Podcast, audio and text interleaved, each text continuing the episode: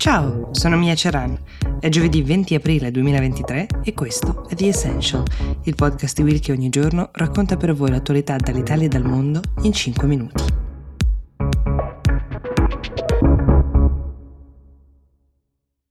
È di nuovo bufera sulle parole di un membro del governo guidato da Giorgia Meloni a guadagnare la ribalta anche quella internazionale perché mentre vi parlo questa notizia è rimbalzata su siti della BBC, del Guardian e di altre testate è il ministro dell'agricoltura Francesco Lollobrigida, è braccio destro della premier Giorgia Meloni nonché suo cognato sposato Arianna, la sorella appunto della premier.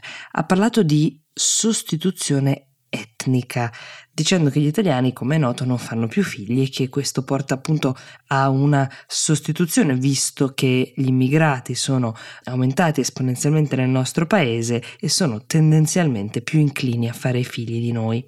Poi Lollo Brigida ha proseguito dicendo che è necessario incentivare le nascite, creare un welfare familiare degno di tale nome, permettendo a chiunque di lavorare pur avendo dei figli, tutte cose assolutamente condivisibili, se non fosse per quell'infelice espressione sostituzione etnica.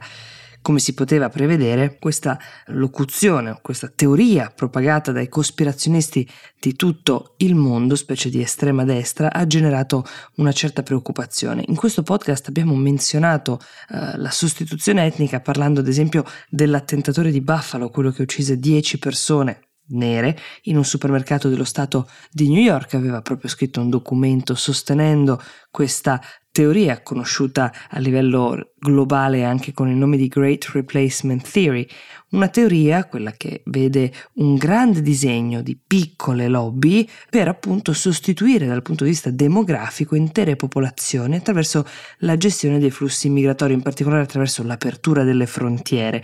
È una tesi propagata da suprematisti bianchi con vari mezzi e attraverso vari canali.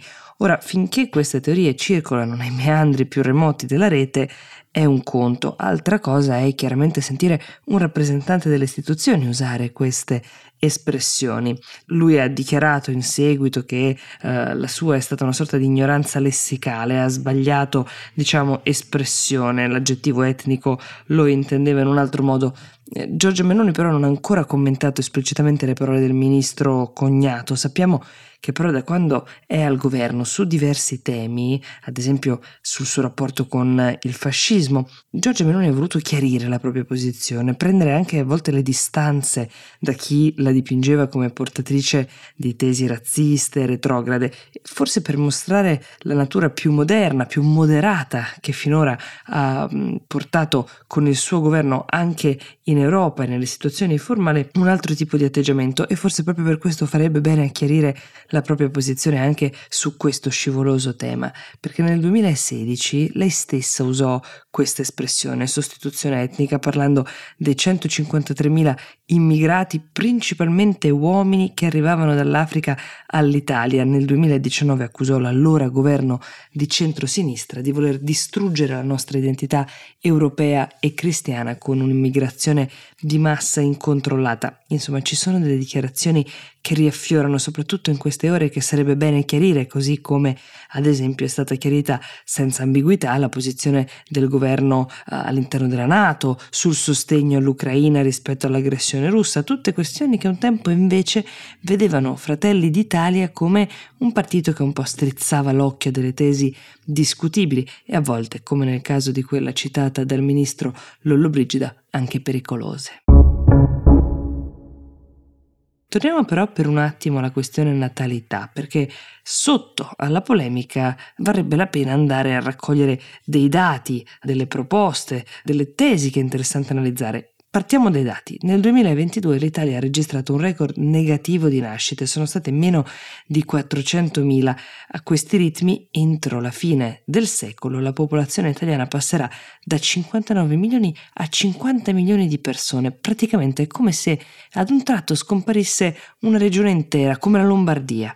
Negli ultimi 25 anni l'età media è passata da 38 a 44 anni questo è un tema, come sappiamo, sia per le pensioni, ma anche per la fertilità. Più avanti andiamo con l'età, ovviamente più è difficile riprodursi. I lavoratori giovani che lavorano e pagano le tasse che coprono il costo delle pensioni servirebbero subito per mettere in bolla questo sistema e l'unico modo, come ci insegnano paesi come ad esempio il Canada di cui vi ho raccontato, è semplificare l'iter burocratico e permettere ai lavoratori stranieri di avere un permesso di soggiorno in tempi rapidi. Per questo ci sarebbe il cosiddetto decreto flussi. Ne parleremo più approfonditamente in un'altra puntata.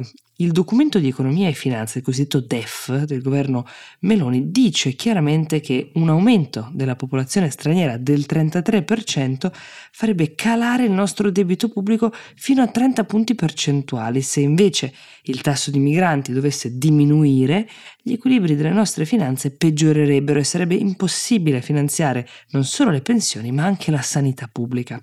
Che il flusso dei migranti arrivati in Italia sia in aumento è un dato incontrovertibile. Dall'inizio dell'anno sono stati più di 34.000 migranti sbarcati sulle nostre coste, è quattro volte il dato dell'anno scorso. In totale nel 2022 sono stati 53.000 gli arrivi, però sono flussi comunque molto minori di quelli che si trovano a gestire paesi come la Germania, che ha ad esempio um, avuto 190.000 ingressi stranieri, la Francia 120.000. La crisi in Ucraina, ad esempio, ha portato un milione e mezzo di persone in Polonia e sono state accolte con un grande sforzo, ma anche con profonda convinzione. La Germania ospita oggi un milione di ucraini. Sono dei flussi difficili da governare, che, che ne dicano le tesi cospirazioniste, perché spesso sono guidati da eventi storici di portata enorme e difficilmente prevedibili. Ma forse se si cambia la prospettiva, come hanno fatto alcuni paesi, io citavo il Canada poc'anzi, si può iniziare a considerare l'immigrazione un'opportunità ancor più che un problema. Vi segnalo oggi un nuovo video podcast in realtà, si chiama Show Off, in ogni puntata ci sono Francesco Gianno e Giulia Valentina che parlano dei protagonisti del mondo dell'intrattenimento, da Pablo Trincia a Rocco Siffredi, eh, ogni ospite racconta come sta evolvendo sostanzialmente il proprio settore, il link lo trovate nella descrizione di questo episodio. Io vi ringrazio e vi do appuntamento a domani con The Essential.